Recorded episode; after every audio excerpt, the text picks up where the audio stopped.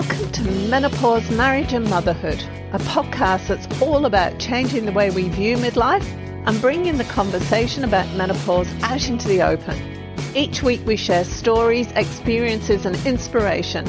We talk to experts on how to best navigate this time of life and find out how other people have not only survived but thrived through this time. I'm your host, Karen O'Connor. Hello and welcome. Today I'm here with Joe Bowyer. Joe is the co founder of Smug AF Cocktails, a boutique brand producing non alcoholic cocktails here in Australia. Yeah, in addition to creating cocktails that replicate the real thing, the mission of Smug is to normalize the choice to drink less or not at all. And I think, oh, that's the key. Welcome, Jo. Went off on my little tangent. Welcome, Jo. Great to be here. That's like when I was talking to Rachel the other week, that was one of the key things that I took out of the conversation because a drinking culture isn't just the norm in Australia and most of the Western world. It's actually a requirement. Like you don't go out and you don't if you go out and you don't have a drink you need to justify that That like it's and i'm just talking over you no it's true you have to have even an approved justifiable reason so you yes. need to be pregnant or you're taking antibiotics maybe or you i don't know you've got to go to work or pick up your child later so therefore you're driving or there's only a certain amount of reasons that people will accept without really trying to twist your arm and going, come on, can't you just have one? So what? Trying to change that. Yeah. So what was your reason for stopping drinking? Look, well, I stopped on December 30, 2020. So I'm coming up to about 15 months now. It's easy for it to sound like I just woke up one day and went, that's it, I'm not drinking anymore. But actually, it was about seven years of thinking about it and thinking that I should be doing it or avoiding it or or trying to work out well, who the hell would I be if I wasn't drinking and anyway trying to work my way through that. So I, I, was a business coach and a performance coach before and I'd read so many things that alcohol was always in the way of really good performance. So way back seven years ago when I read Grain Brain and there were so many links between alcohol and dementia and uh, you know I mean it was it's pretty much undeniable if you go looking for information. But I didn't want that to be the truth. I I couldn't imagine my life without alcohol, actually. I was, ever since I was young, I drank, drank, drank, drank, drank. And usually if I had one, I had five or six. Like it just was never just like have one.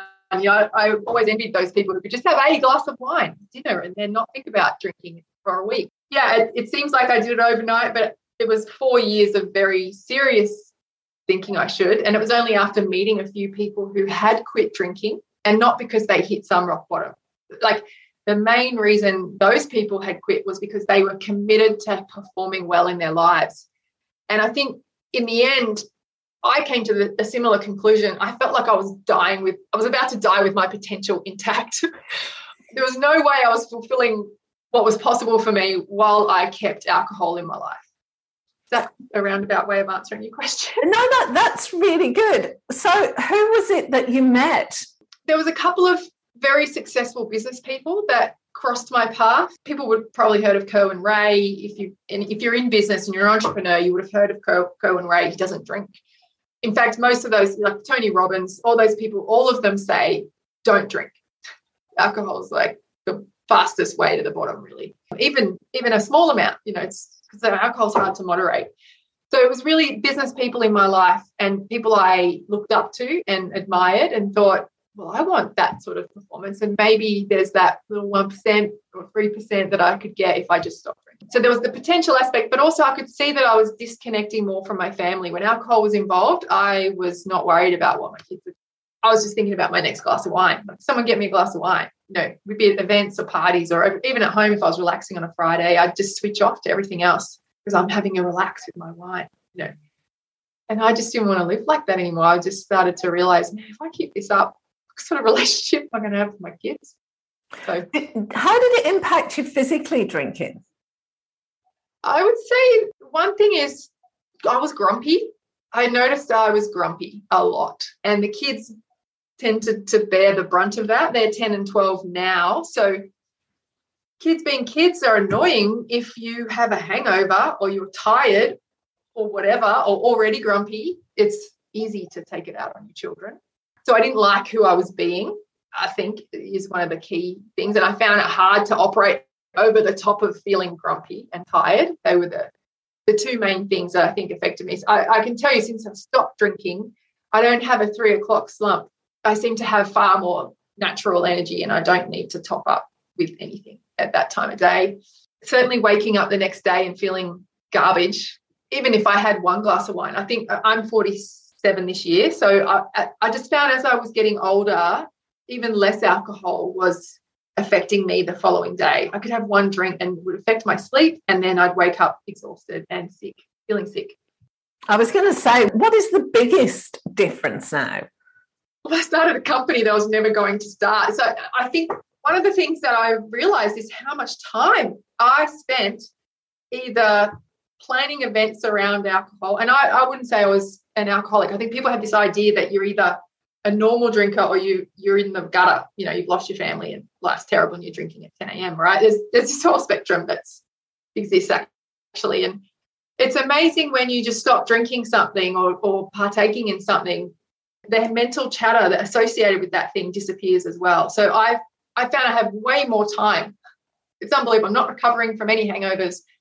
I'm not sitting and drinking so i drink a lot less anyway of anything whatever drink it is and I'm not thinking about when I'm drinking or when's my next drink or anything else. So I'm just more present in my life and operating from what's going on in my life.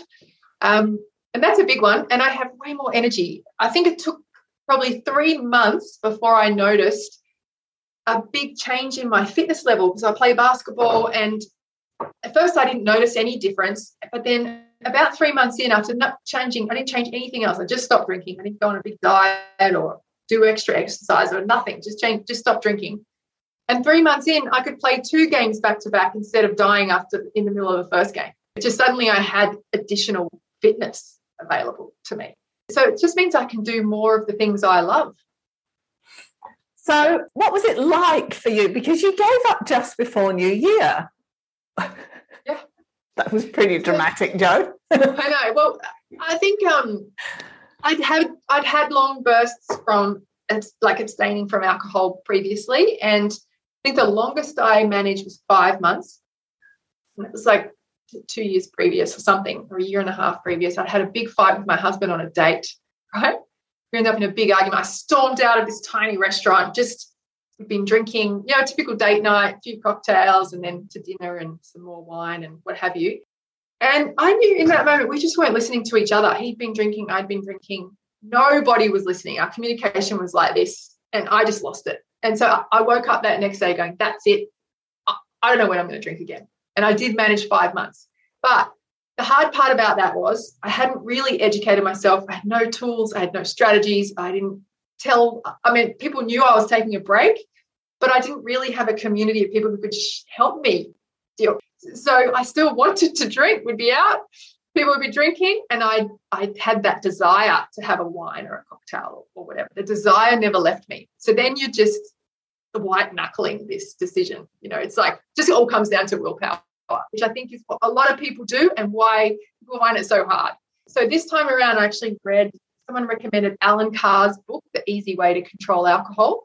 And I actually had to read it twice because he gets he gets to the end of the book and he says, if you still have any doubts, you should read the book again. I was like, yep, back to the start for me, you know, because I was my main concerns were how will I have fun? How will I connect with people?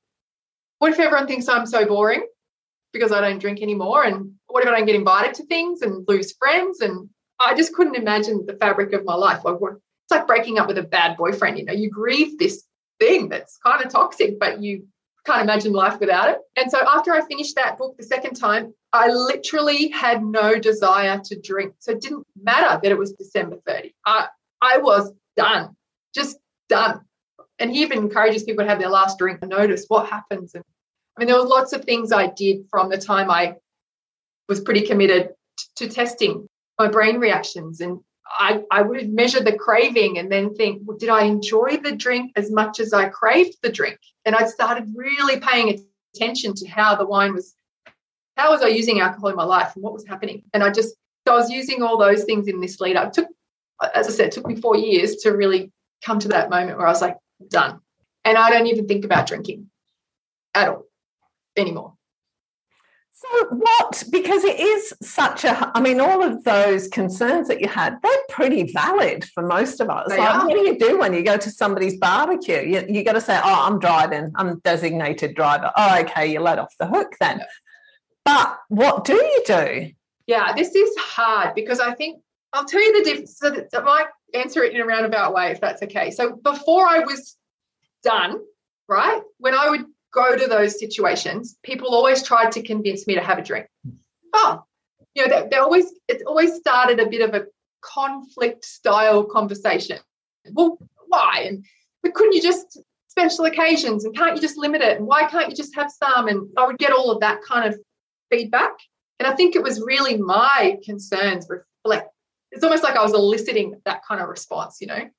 And then when I committed that December 30, I went off to a big party at New Year's Eve. Nobody did any of that. No one even seemed to care. It's like I, some switch had flipped and people started saying, Oh, that's so interesting. You know, I've thought about not drinking, but I never really had the guts to give it a go. So, what, you know, it became this whole other type of conversation.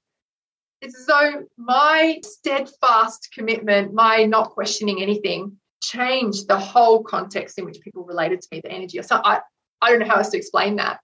But that is what that is people's big concern is well, what do I mm-hmm. say? And as you know, I have a lot of training in my life. I don't take shit from people. Sorry if I'm not allowed to swear, but I'm not really a people pleaser. I don't worry so much about what people think really.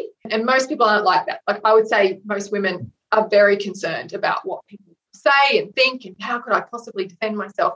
And so I think having a few just one liners back, just like, I just decided to take a break or I just realized alcohol wasn't really working for me anymore and I'm seeing if I can go without it. Uh, Any any kind of quick response that you can say with confidence generally works. It's kind of going back to to what you were saying before. It, it's that Yoda quote came up for me: either do or do not. There is no try, and that's that's what you're saying, isn't it? The minute you actually made the decision, that's it. Decision made. Yeah. Everything fell into place with everybody else. Hmm. took me a while to realize that because I had been in the same shoe as everybody else. That idea that I was copping so much flack from people for not drinking. And people know me as Party Joe. Like I'm like a reliable, come along, get hammered, dancing on barbecues and tables. And oh, I'm that kind of girl. So it's, it's a big leap to suddenly just be the one who's not drinking. But it took me a while because I, once I had made that commitment, you know, from 15 months ago, people kept saying they were copying this sort of these weird response, like conflicting responses. And I just, it started making me think, have I had that lately? No, nobody has said anything to me lately. Lately, I'm getting all the encouragement and it's just a whole different vibe. So that's how I noticed that I think that that commitment you make that's just unquestioned when you have no questions, the questions no longer come back at you. What was your biggest concern? Was it in the social situation? Was it not having any fun? Or what was your concern? Yeah, I think my main concern was that I people would think I was boring. I did not want to be boring. Um, and I've used alcohol to avoid being boring forever. That, I think it's probably, I think whatever you've used alcohol for is going to be the thing that prevents you or the thing that gets in the way of you letting it go. Yeah, so some people use it to connect or to feel like they fit in or to hide, you know, they're numbing something that's upsetting them. You know, it just it depends. And a lot of people don't look at that, right? They go, you ask them why they drink, and they're like, I love the taste. Like, well, really? I mean, if you really, if you really just focus on how it tastes, you might not really real. You might realize you're not really telling yourself the truth. You know, so there's a bit of inner work to be done as well at the time. If you are committed to it, if you want to work it out, you just got to really look and tell the truth to yourself about why. Why are you doing what you're doing? I guess, I guess it's like breaking any habit. I think drink is just a habit at the end of the day. It's just stimulus response, stimulus response. And if your stimulus is stress and you respond with wine, then it's literally just stimulus response. And you've got to just untangle some of those things. And the other thing is, I don't think that the people actually realize how painful the downsides are until they don't have them. So it's you can't use unless you've really hit rock bottom and you're you know, sort of in the gutter, like you were saying, the pain point might not be big enough to make you reassess it. Maybe. I think people's lethargy, tiredness, I think most people don't put that down to drinking. They'll blame something else. Oh, I'm not sleeping well. Okay, but maybe you're not sleeping well because the alcohol is affecting your sleep. And I think we are brainwashed really about alcohol. It's glamorized in the media and movies. Think of some of your favorite movies. Everyone's drinking in those movies. They never show you throwing up in the toilet or drunk texting your ex, telling them that you wish you never let go of them or saying that about their new wife or you know they never show you the dumb shit you end up doing because you were too pissed right it's all the glamour and none of the downside so we just keep getting brainwashed about it's all upside, it's all upside, it's all upside. And so we don't even think to connect whatever may not, whatever pain points we've got to alcohol. It's not an obvious link. No, it's not, and it, it's not even just glamorized. It's so normalized. I was watching, um, I was binge watching something on the telly the other week. It was a detective thing, English. In every time they went home, first thing they did was they sat down with a glass of wine. I'll come into my house. Here's a glass of wine. Let's go to the pub, have some drinks. It was all the da- uh, as soon as it was downtime, you had alcohol. Any movie, I've started noticing it so much more now. I it sort of it shows up like a neon sign, big alcohol, and they show up everywhere. Even like convincing mothers that they need alcohol to survive parenting. Mm-hmm. I mean, it's probably the worst thing you could add in to parenting. Honestly, it's such a false promise that you will be less stressed by drinking wine. Maybe in that moment you'll stop caring. And so for a moment you have some relief. But tomorrow, when the kids are up at five and you're trying to deal with that, yeah, it's problematic. I think we just get con- um, conditioned to think that we need alcohol in any situation, that it's an appropriate addition to any event. So talk to me about the business. What happened? Why did you start that? I know. I, I have no experience in beverage at all, or fast moving consumer goods, or anything related to making a drink. Um, but I was talking to my friend Lauren, who's the co-founder of Smug, and we were just, just she had been through a similar, whole different story, but had stopped drinking as well for a period of time. She still drinks on the odd occasion now. And I mentioned to her I wanted to do something just to help people, something that would signal I'm not drinking and don't mess with me about it. You know, like I was thinking about trinkets or a shirt or a bracelet or a thing you can put on your drink that's like, don't try and top me up or a how do I support people? Because I could feel the pain people were going through. And we got all excited on the phone. And the next day she rang me back and she goes, I want to do it with you. And we think we need a beverage. And I'd been thinking the same thing, like, you know, that there's the stuff on the market at that time a year ago It was all very earnest, all super serious, the alcohol free space. And there was nobody we didn't think with ready to drink things like ready to drink cocktails, which is what our drinks are, that truly replicated that cocktail experience. So that when you drank it, you know, you got the warming sensation, it really tasted like the real thing. Um, I think one of the things that gets in people's way is this sense of giving something up and missing out and sacrificing and you can't really fully participate with your friendship circle because you're drinking water. You know you go to a pub and all you can get is coke or bloody water and you're just like a child sitting at the table with your kiddie drink while everyone else is having their nice adult sophisticated drinks. So we were like we need something complex and sophisticated and fun and let, let's make something.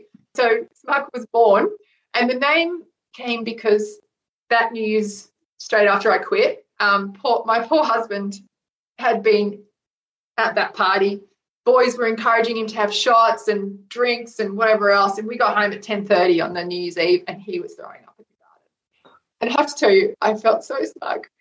And I was thinking to myself, oh, I'm so glad I didn't drink. You know, just I think for most people, you never wake up the next day and say to yourself, Well, I really regret not drinking last night. Never. That never happens. So that's that's how we got started. So I get that you're right. You know, my kids, when we used to go to Club Med when they were younger, and they'd go and get mocktails, but they taste sickly sweet and they just taste like cordial with orange juice in or whatever, you know, really not nice. What did you do to create the, the these cocktails? How are they different? Yeah, we went to professional formulators. We've in fact been through three separate formulators. So we've, we've so far got a non-alcoholic margarita and a non-alcoholic mojito. We've got three more flavors coming soon. It's hard to do. I, I won't lie. It's actually very hard. It's taken many, many, many samples to get to the point where the the viscosity of the drink even feels like alcohol on your mouth. And we wanted to have as low a sugar as we could get because same thing we'd had mocktails and it just makes you feel awful. You're trying to have a nice dinner and then you've got this horrible sugary mocktail with your fancy dinner. It's terrible. It just doesn't work. So we tried it first with no sugar and the drink tasted terrible terrible. So we had to relent and put some a little bit of sugar in it. So i think we've got six grams in the margarita and seven point something in the in the mojito but it did take a lot of blending and formulating and high end ingredients. So, so our drinks already have the um, like the de-alcoholized rum flavor in there or the tequila flavor. It's, it actually is those flavors without the alcohol. Um, how do you get those flavors? Uh, with a lot of different suppliers who make them we started off um, when we first did the first batch in the backyard. We found this, I can't remember how it came about. I think Lauren's dad found it's like a brewing company that also had little vials of flavors, right, for non alcoholic flavors. It was literally every bit of alcohol you could get in these little vials. And so we rocked up to this little place and we bought all these vials and started just concocting things in the backyard and trying to get them to taste the way we wanted them to taste. And then we took that and briefed professional formulators to try and rep- replicate that flavor. You must have invested a fortune in this. And hang on, where did you, because you were already in a job, weren't you? What happened with that overlap? I have been a business coach for 10 years. So I've had my own business for 10 years coaching other businesses, mostly professional services firms over the last 10 years. And uh, in the last two years, I had accredited myself um, to be a certified resilience trainer. So that was again, the alcohol thing kept getting, I don't know, reinforced in all my training for building up people's resilience. I actually just shelved that for this year. So I just, I was trying to run both things at the same time. I had a big corporate client in New Zealand and a couple of local uh, businesses I was coaching, and I just, with all the money we've got invested, so we're talking good six figures in to make these drinks that we've got to so far, realized I couldn't, I needed to protect my investment now. So I let the other stuff go, referred on some of the work, and now I'm just focused on full time, as is Lauren. That must have been pretty terrifying step. Yeah, I have an incredible husband who has a good job and was willing to back. I mean, this is a it's one of the fastest growing categories in food and beverage and everything just was everything was aligned right to join when we did. Unfortunately we missed dry we were hoping to be in market by dry july last year and we just producers are very difficult to find good ones. It's still a very much a cottage industry canning things and uh, you're dealing with people who aren't that professional pretty cowboy you put in a purchase order and no one responds. Like it's just having come from corporate and then running my own business, I often feel horrified by the way people operate. Uh, so we've had many false starts and we've had to restart a number of times. It has been an exercise in determination and grit for sure. I think if I didn't have Lauren, I would have just thrown it all in probably last May. wow. So, what did Lauren do? Is her background in this kind of thing, or are you both just she complete novices? She oh my god! Yeah, and she's very clever. She's she's 11 years younger than me and very good with social media. She's hilarious, very talented. So our Instagram and our TikTok is filled with super entertaining content, all designed to just help people have a think about alcohol. We don't demonize alcohol at all, but that, that really is her talent. She's we call her the creative director. She she has amazing palate. So the flavor. She was making a lot of cocktails. I mean, a year before she was in lockdown in Melbourne, hard lockdown, and making cocktails every day to survive lockdown.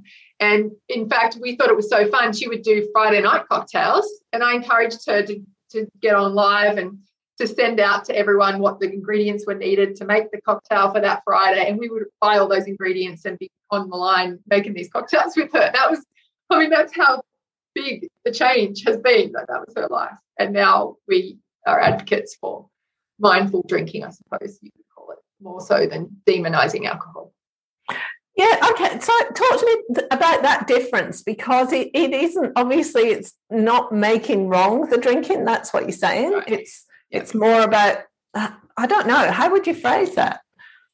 Because the world kind of sees the drinking in this pendulum of you're either normal and you're okay, or you are in the gutter and you're an alcoholic. People don't ever want to admit they may have a problem with alcohol because there's this stigma that I'm going to be seen to be a full blown alcoholic if I say it's a bit of a problem, it's affecting my life. So, actually, alcoholism is, is a spectrum, you know, from I can have one drink at Christmas all the way through to I do have a serious problem and need a lot of help. But in the middle there, there's all kinds of problems that are getting caused by people drinking too much alcohol, too regularly, too much.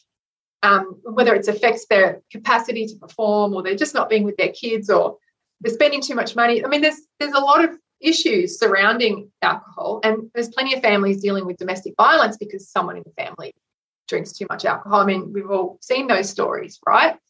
So, what we wanted to approach this with a light heart because knowing that people will avoid the conversation if you just label them an alcoholic. If if if you you just think about your own situation. If you were going to admit you had a problem and someone was like, "Well, you're an alcoholic," then you're never going to tell anybody about that? But if there's a place you can go to and hear about, look, it was affecting me this way and that way, and I just was committed to my life being a bit better than that, well, then people might be willing to go, oh, I wonder how that's affecting me. And we just wanted to open up the little, just open the doors a bit so that people would have a conversation with us. So the Instagram was all about that, having a bit of fun with it, fun reels, laughing about our hangovers and just questioning on the end, like, do you really want to going with this? That, you know, that kind of chat that allows people to consider, take a look at what they're doing and maybe start thinking about changing some stuff. So, have you set, is this just on your social media? You've not set up a support group or anything? Are there places? Because you were saying at the start, one of the difficult things about giving up is if you haven't got that support around you. And it is. I mean, I know from personal experience when I, I go somewhere and I don't want to drink, the pressure is enormous. Yeah. Yep. So we've been so lucky. Lauren is amazing at making friends. She doesn't see the world as a competitive place. She sees it as opportunities for collaboration. And so now that's kind of one of our values of our business is that collaboration over competition, which has been amazing. And so we last night actually we were on a call with all of it's called the Sober Bosses Group. It's all of the female entrepreneurs in the sober space. There are coaches, there's people who run podcasts, like Sober Awkward podcast is amazing. Uh, Booze Free Bants is another great podcast, all out of Australia. So two of the women are the sober awkward ladies are English, but they live in Australia. And Booze Free Bants is these, these Aussie chicks from Victoria. They are hilarious. And you know, we've there's, so there's coaches and other brands. You know, people who would be our competitors are in there, and we're all helping each other. Because our mission is to change the culture, it doesn't matter to us whether we miss out on 1% market share or whatever else. We want to forward this concept. So we have now got relationships. So Sarah Rusbatch is a great area drinker coach, and we've built a relationship. Her we're sponsoring her April event for 30 days of no drinking event and we'll go on live and we'll talk with her, the people in the course, and we've offered up some drinks to, as a giveaway just to be involved in those things. And we will always encourage people to seek out those resources. Or there's groups like Drunk Mummy, Sober Mummy, which is also made by the lady who does the Sober Awkward podcast. And it's a meetup group. And so you can go and practice being sober with other people who are trying to practice being sober in a social situation. It's incredible. So there's plenty of resources like that. Shanna Whan just won Australian of the Year. I forget which category. I think it was local hero or one of those. And her, she has a group called Sober in the Country, I think it's called. And it's a charity and she has all kinds of support services for farmers and so forth who she's trying to help them to realize how alcohol might be affecting them. You can imagine in that environment, depression is rampant and they're, under, they're living under difficult conditions a lot of the time.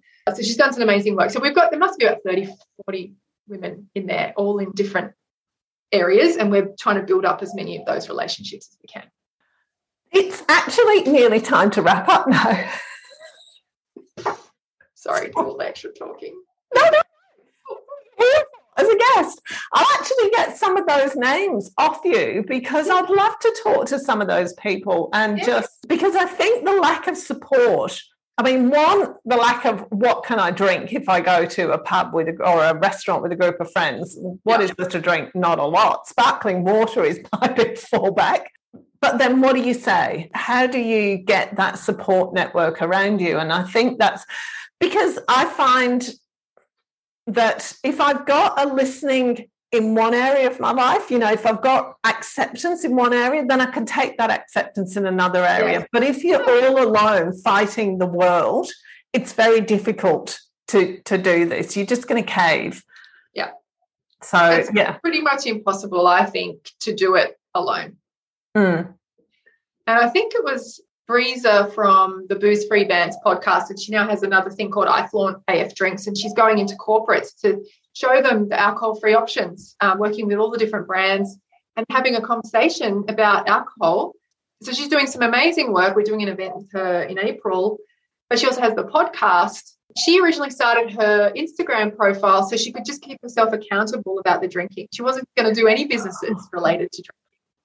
And I think that's kind of what happened to us. You know, when you see the opportunity to help others just by doing it yourself, it's opened up an incredible community. Uh, there's even there's other brands like Yes You Can and and the like. We've been on phone calls with the founders of that company as well. It's amazing the information they were willing to share with us and vice versa. It's I think when you have purpose driven human beings in in an industry, it makes a huge difference. But I would love to share with you some of those people. Fantastic. Thank you so much, Joe. This has been I found out so much today. It's been great. You're welcome. Thanks for having me.